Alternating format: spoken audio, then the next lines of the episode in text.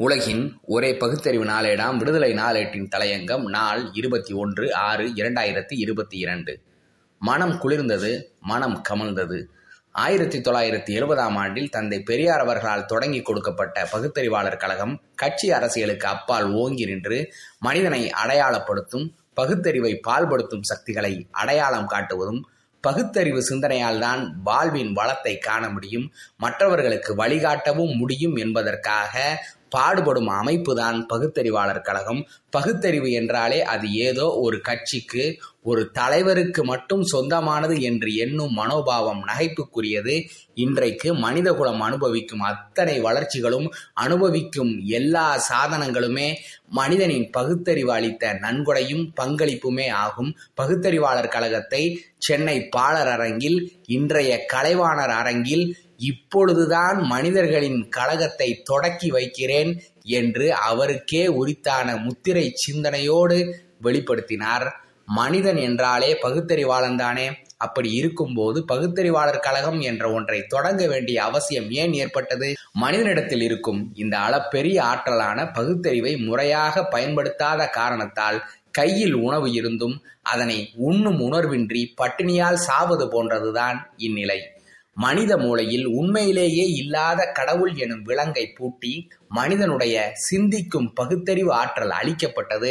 இந்த பரிதாப நிலைக்கு இறக்கப்பட்டே அவனை அந்த விலங்கு பிடியிலிருந்து விடுதலை செய்வதை விட மனித குலத்துக்கு ஆற்ற வேண்டிய தொண்டு வேறு எதுவாக இருக்க முடியும்? இந்த நிலையில்தான் எதை எதையெல்லாம் கடவுள் சக்தி என்று பக்தி நோய் பிடித்தவனாக தள்ளாடுகிறானோ அவற்றையெல்லாம் கடவுள் இல்லை இல்லவே இல்லை என்று முழக்கமிட்டு செய்து காட்டி மனிதனை சிந்திக்கச் செய்யும் தொண்டினை பகுத்தறிவாளர் கழகம் செய்து வருகிறது.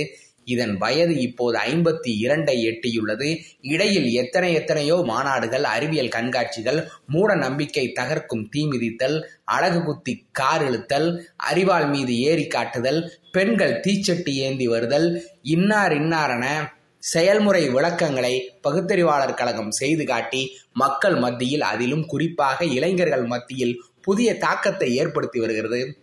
இந்த வரிசையில் கடந்த ஞாயிறன்று பத்தொன்பது ஆறு இரண்டாயிரத்தி இருபத்தி இரண்டு விழுப்புரம் மாவட்டம் செஞ்சியில் நடத்தப்பட்ட பகுத்தறிவாளர் கழக மாநாடும் அதனை ஒட்டி நடத்தப்பட்ட மூட நம்பிக்கை பேரணியும் செஞ்சி வாழ் மக்கள் மத்தியில் பெரும் தாக்கத்தை ஏற்படுத்தியுள்ளது என்பதில் இரண்டு கருத்துக்கும் இடமில்லை இல்லவே இல்லை. இதற்காக கடந்த ஒரு மாதமாக ஆக்க ரீதியில் அறிவியல் கண்ணோட்டத்தோடு திட்டம் தீட்டி விதைத்த பகுத்தறிவாளர் கழக பொறுப்பாளர்களை எவ்வளவு பாராட்டினாலும் தகும். செஞ்சிவால் மனிதநேய அமைச்சர் மாண்புமிகு கே எஸ் மஸ்தான் அவர்களின் உதவிக்கரம் பற்றி வர்ணிக்க வார்த்தைகள் போதாது. திராவிட இயல் சித்தாந்தத்துக்கான செயல்பாடு இது என்பதை முற்றிலும் அவர் உணர்ந்த காரணத்தால் தனது வள்ளல் தன்மையை வெளிப்படுத்தினார். மாநாட்டின் ஒவ்வொரு நிகழ்ச்சியும் அர்த்தம் நிறைந்ததாக தோகை விரித்தாடியது. கலை நிகழ்ச்சிகள் மக்களை கொள்ளை கொண்டன. உரை வீச்சுகள் எல்லாம் உள்ளத்தில் நிறைந்தன. மூட நம்பிக்கை கிருமிகள் எங்கெங்கெல்லாம் குடிகொண்டனவோ அவற்றை எல்லாம் தேடி தேடி அளித்தன பேரணியின் போது நடத்தி காட்டப்பட்ட மூட நம்பிக்கை ஒழிப்பு நிகழ்ச்சிகளை திரண்டு நின்று பார்த்த செஞ்சிவாழ் பொதுமக்கள் ஏதோ அதிசயத்தை பார்த்ததாக பிரமித்து பார்த்தனர். இளைஞர்கள் பேரார்வத்தோடு கைதட்டி ரசித்தனர். ஆம் அந்நிகழ்ச்சிகள் எல்லாம் அந்த கடம் முதல் அவர்களின் மூளையை குடைய ஆரம்பித்திருக்கும் சிந்திக்கும் நரம்பு மண்டலத்தை தட்டி எழுப்பி கொடுத்திருக்கும். நியாயமாக இந்திய அரசமைப்பு சட்டம் கூறும் ஐம்பத்தி ஒன்று ஏ ஹெச். அதை செயல்படுத்தி காட்டுவது திராவிடர் கழகமும் பகுத்தறிவாளர் கழகமுமே. அரசே முன்னின்று முன்வந்து இதற்கு ஆக்கமும் ஊக்கமும் கொடுக்க வேண்டும். உண்மை என்ன என்றால் இதன் தன்மையை புரிந்து கொள்ளாததாலோ என்னவோ காவல்துறையினர் முட்டுக்கட்டை போடுவதிலேயே முஷ்டியை உயர்த்துகின்றனர்.